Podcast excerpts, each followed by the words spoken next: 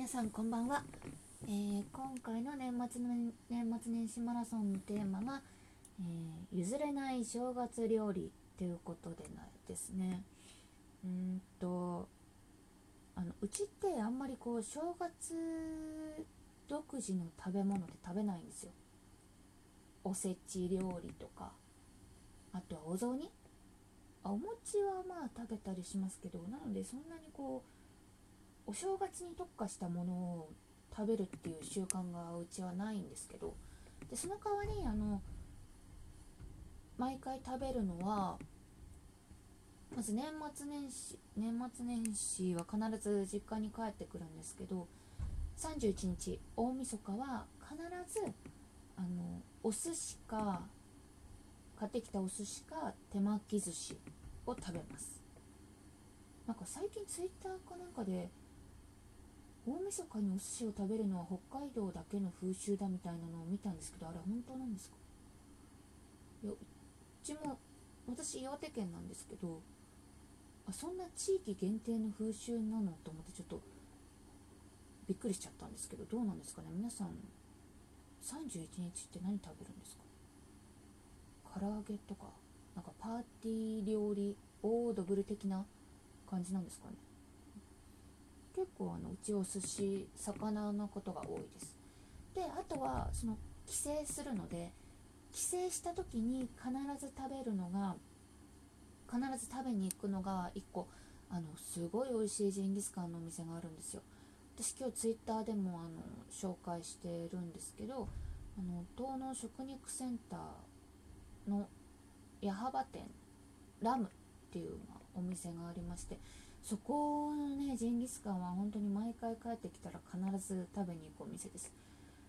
すごくねジンギスカンのお店ってやっぱこう煙がすごくて、なんか飲み屋さんみたいな、昔からある感じのお店みたいな感じで、こう焼肉屋って感じのお店が結構多いと思うんですけど、なんかそういうジンギスカン食べられるお店のイメージを根底から覆すような、すごくこうカフェみたいなですね、白ベースのインテリアもすごい可愛い店内で、そして本当に美味しい、すっごい美味しいラムが食べられるお店があるんですよ。でも遠野ってすごいジンギスカン有名だと思うんですけど、そこの食肉センターが矢幅とかにこうお店を出してて、なんか今盛岡駅の方にもあるとかって聞いたんですけど、そうなんです、すごい美味しい。なんか今日もですね、種類の違うお肉2種類食べたんですけど、1個はすごく歯ごたえのある、ラムで、もう1個がもう超柔らかくて、ジューシーな羽毛布団みたいな感じ、本当にこうわーっていう、なんかもうありがとうみたいな感謝を叫びたくなるようなですね、すごい美味しいラムを食べられるので、もし皆さん岩手に来ることがあったらぜひ行ってみてください。あとそのジンギスカンの他にもう一個必ず、食べるものがあって、それは盛岡冷麺なんですよ。そうなんです。やっぱ盛岡人なので私は、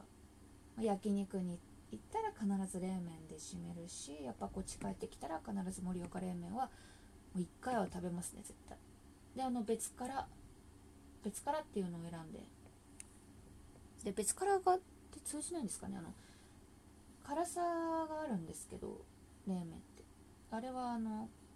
キムチをこう入れてるんですけど、普通のから普通に辛いのから激辛までこう、お店によって何段階か分かれてるんですけど、それをこう別でもらう、確定にキムチとあと汁の入ったお皿を別にもらって、自分で調整するの別からっていうので、そのを毎回私は別からにして、好きなだけ入れて食べたりしてます。これもねやっぱ盛岡冷麺って一個すごく有名だと思ってて、皆さん結構ご存知の方が多いと思うので、でもやっぱりね盛岡で食べるのが美味しいです。やっぱり一味違うなと思います。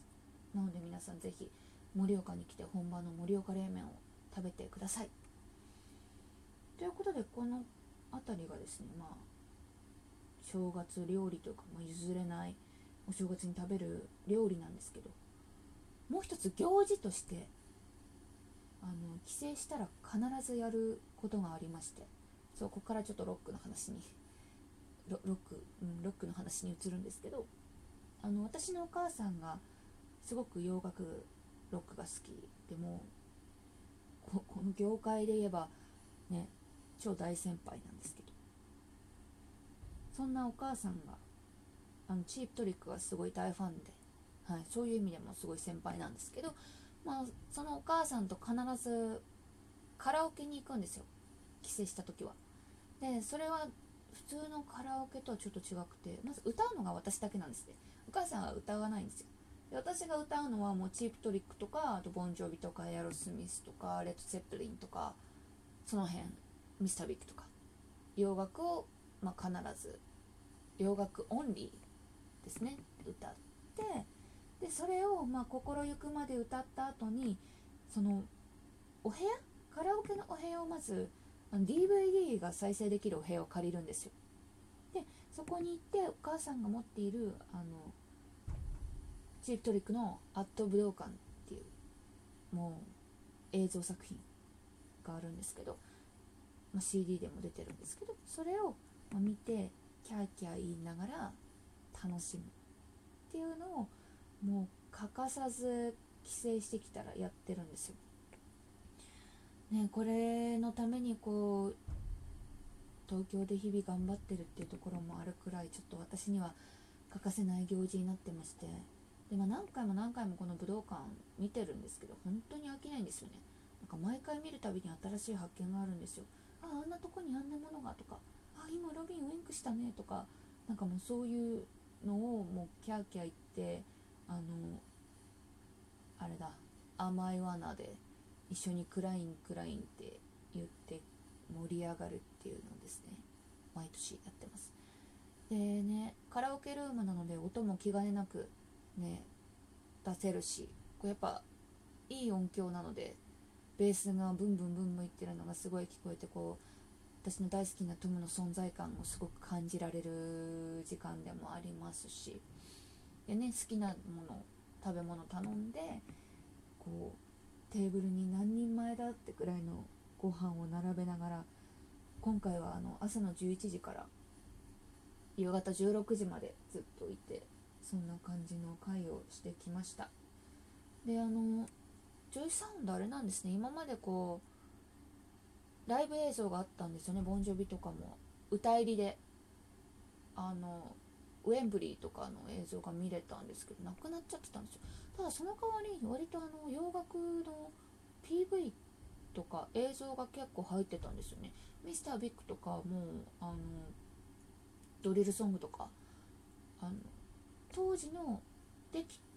その曲が発売された時のオリジナルの PV じゃなくて、なんか本当に年齢重ねてからのやつですね。4人でこうライブハウスで無観客でやってるみたいなのの映像が結構流れてたし、あとジャーニーとかもなんかすごい、昔のライブ映像が流れてたりとか、そうなんですよ。結構充実してました。ただね、チープトリックないんですよね。なんでなんだろうね。せめてアット武道館にある曲は本当に全曲配信してほしい。あれ見ながら歌いたいですもんね。そこだけはねちょっと、改善してほしいなっていう感じです。ということで、今回は譲れないお正月料理と譲れないお正月の、まあ、恒例行事のお話をお届けしました。ではここまで聞いていただいてありがとうございました。バイバイ。